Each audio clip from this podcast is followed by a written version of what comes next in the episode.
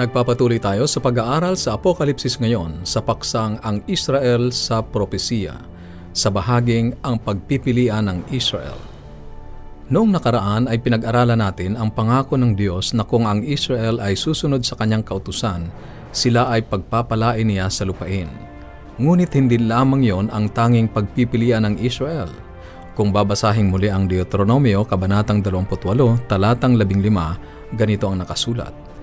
Ngunit mangyayari na kung hindi mo didinggin ang tinig ng Panginoon mong Diyos na isasagawa ang lahat ng kanyang mga utos at ang kanyang mga palatuntunan na aking iniuutos sa iyo sa araw na ito, na ang lahat ng sumpang ito ay darating sa iyo at aabot sa iyo.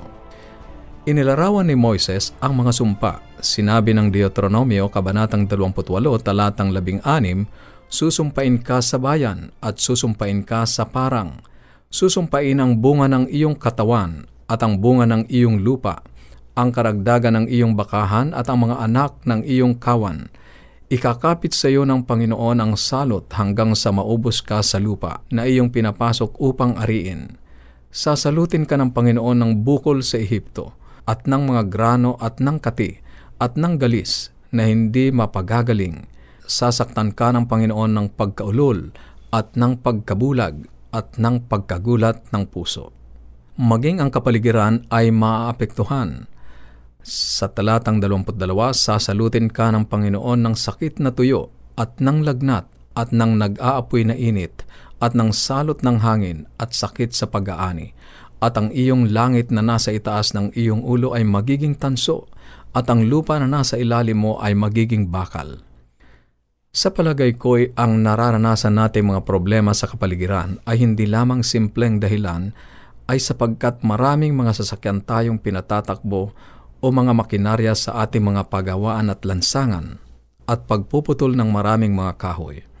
Ang tunay na problema ay sapagkat ang mga tao ay patuloy na nagnanais mamuhay sa labas ng guhit ng pag-ibig ng Diyos at hindi pagsunod sa kanyang kautusan ng pag-ibig. Kapag ang tao ay manatiling nakakonekta sa Diyos, iingatan nila ang kapaligirang iingatan nila ang kapaligirang ginawa niya para sa atin.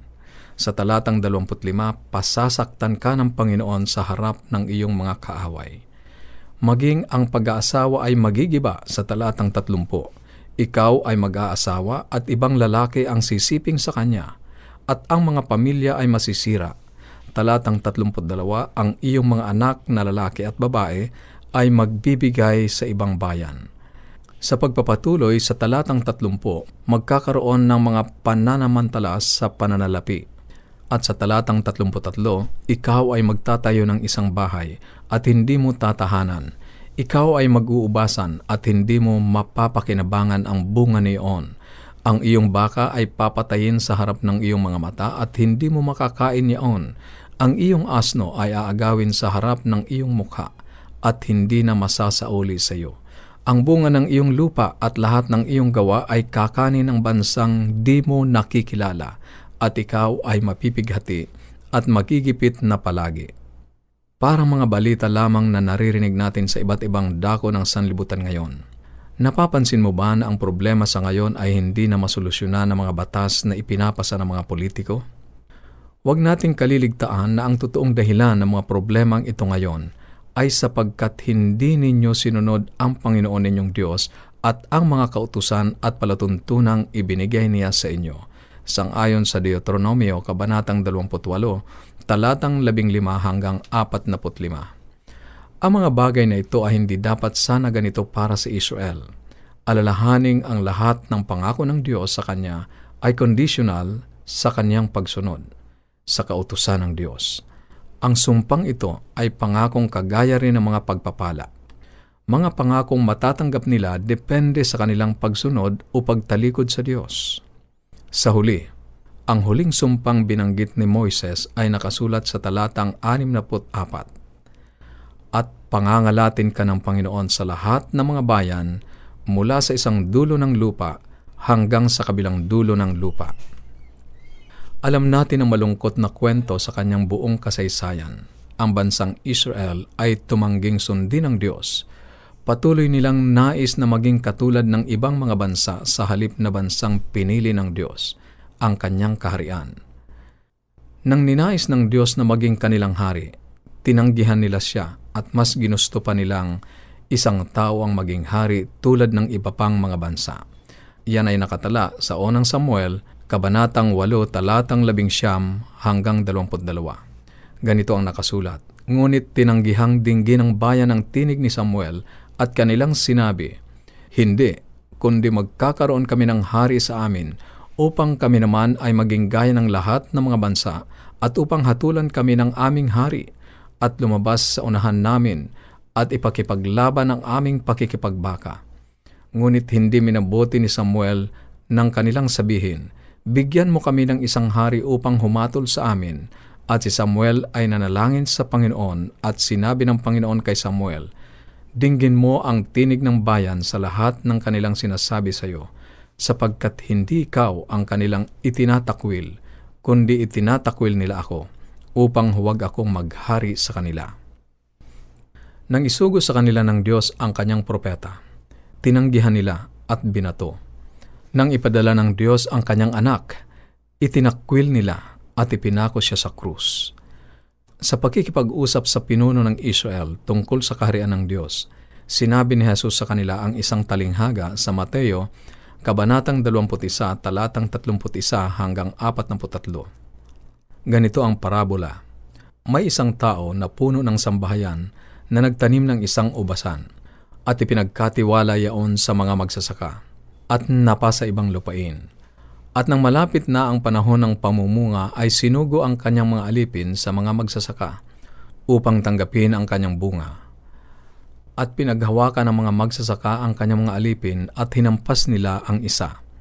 At ang isa'y pinatay at ang isa'y binato.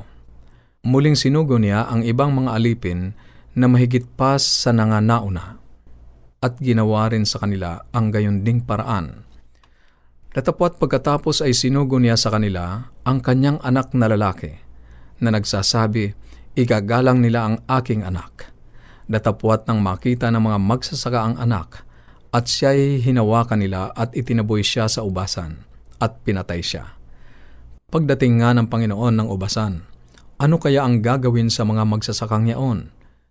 Sinabi nila sa kanya, Pupuksaing walang awa ang mga tampalasang yaon at ibibigay ang ubasan sa mga ibang magsasaka na sa kanya'y mga bibigay ng mga bunga sa kanilang kapanahunan.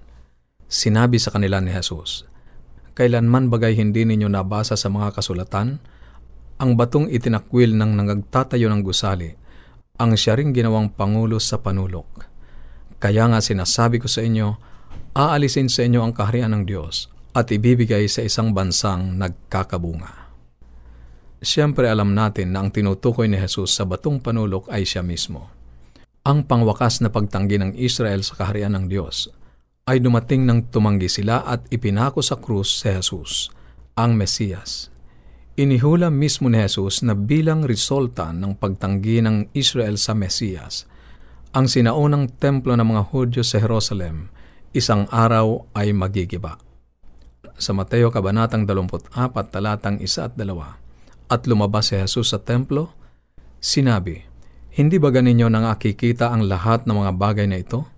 Katotohanang sinasabi ko sa inyo, dito'y walang maiiwang isang bato sa ibabaw ng ibang bato na hindi ibabagsak. Ang Romanong general na si Titus ay winasak ang Jerusalem at ang templo ng mga Hudyo noong taong 70 pagkatapos ni Kristo sa katuparan ng propesiya ni Jesus. Walang isamang batong naiwang nakapatong sa isa at ang naging resulta ang Israel ay nangalat sa iba't ibang mga bansa sa sanlibutan kung paano sinabi ni Moises daang taon bago naganap. Kayo'y palalayasin sa lupa na inyong pinapasok upang ariin at pangangalatin ka ng Panginoon sa lahat ng mga bayan mula sa isang dulo ng lupa hanggang sa kabilang dulo ng lupa. Deuteronomio, Kabanatang 28, talatang 63 at 64.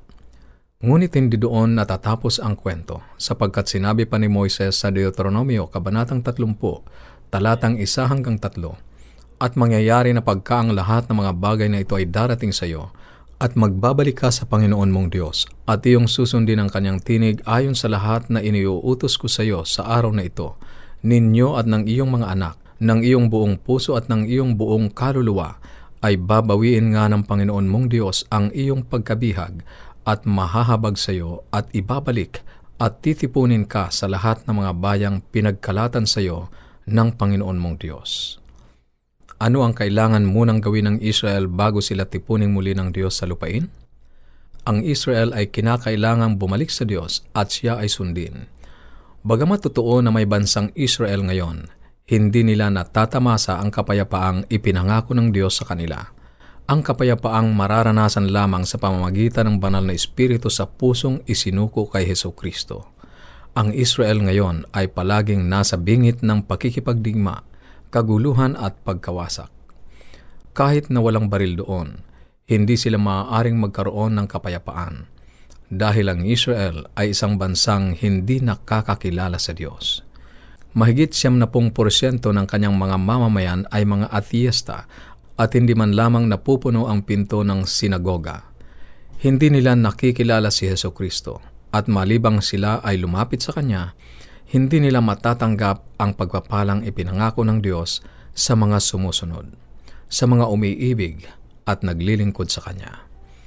Ngunit ang Israel ay isang bansa ngayon Paano tinipon ng Diyos ang isang masuwaying Israel sa lupain? Abangan natin sa susunod ang kasagutan.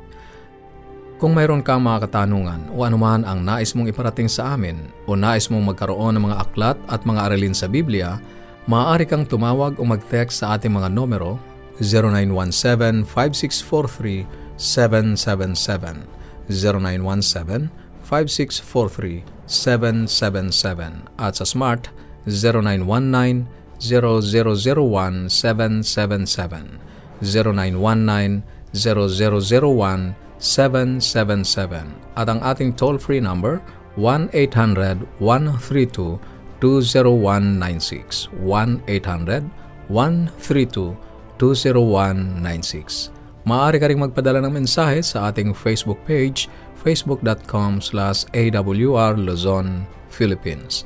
facebook.com slash awr Luzon, Philippines. O dumalaw sa ating website www.awr.org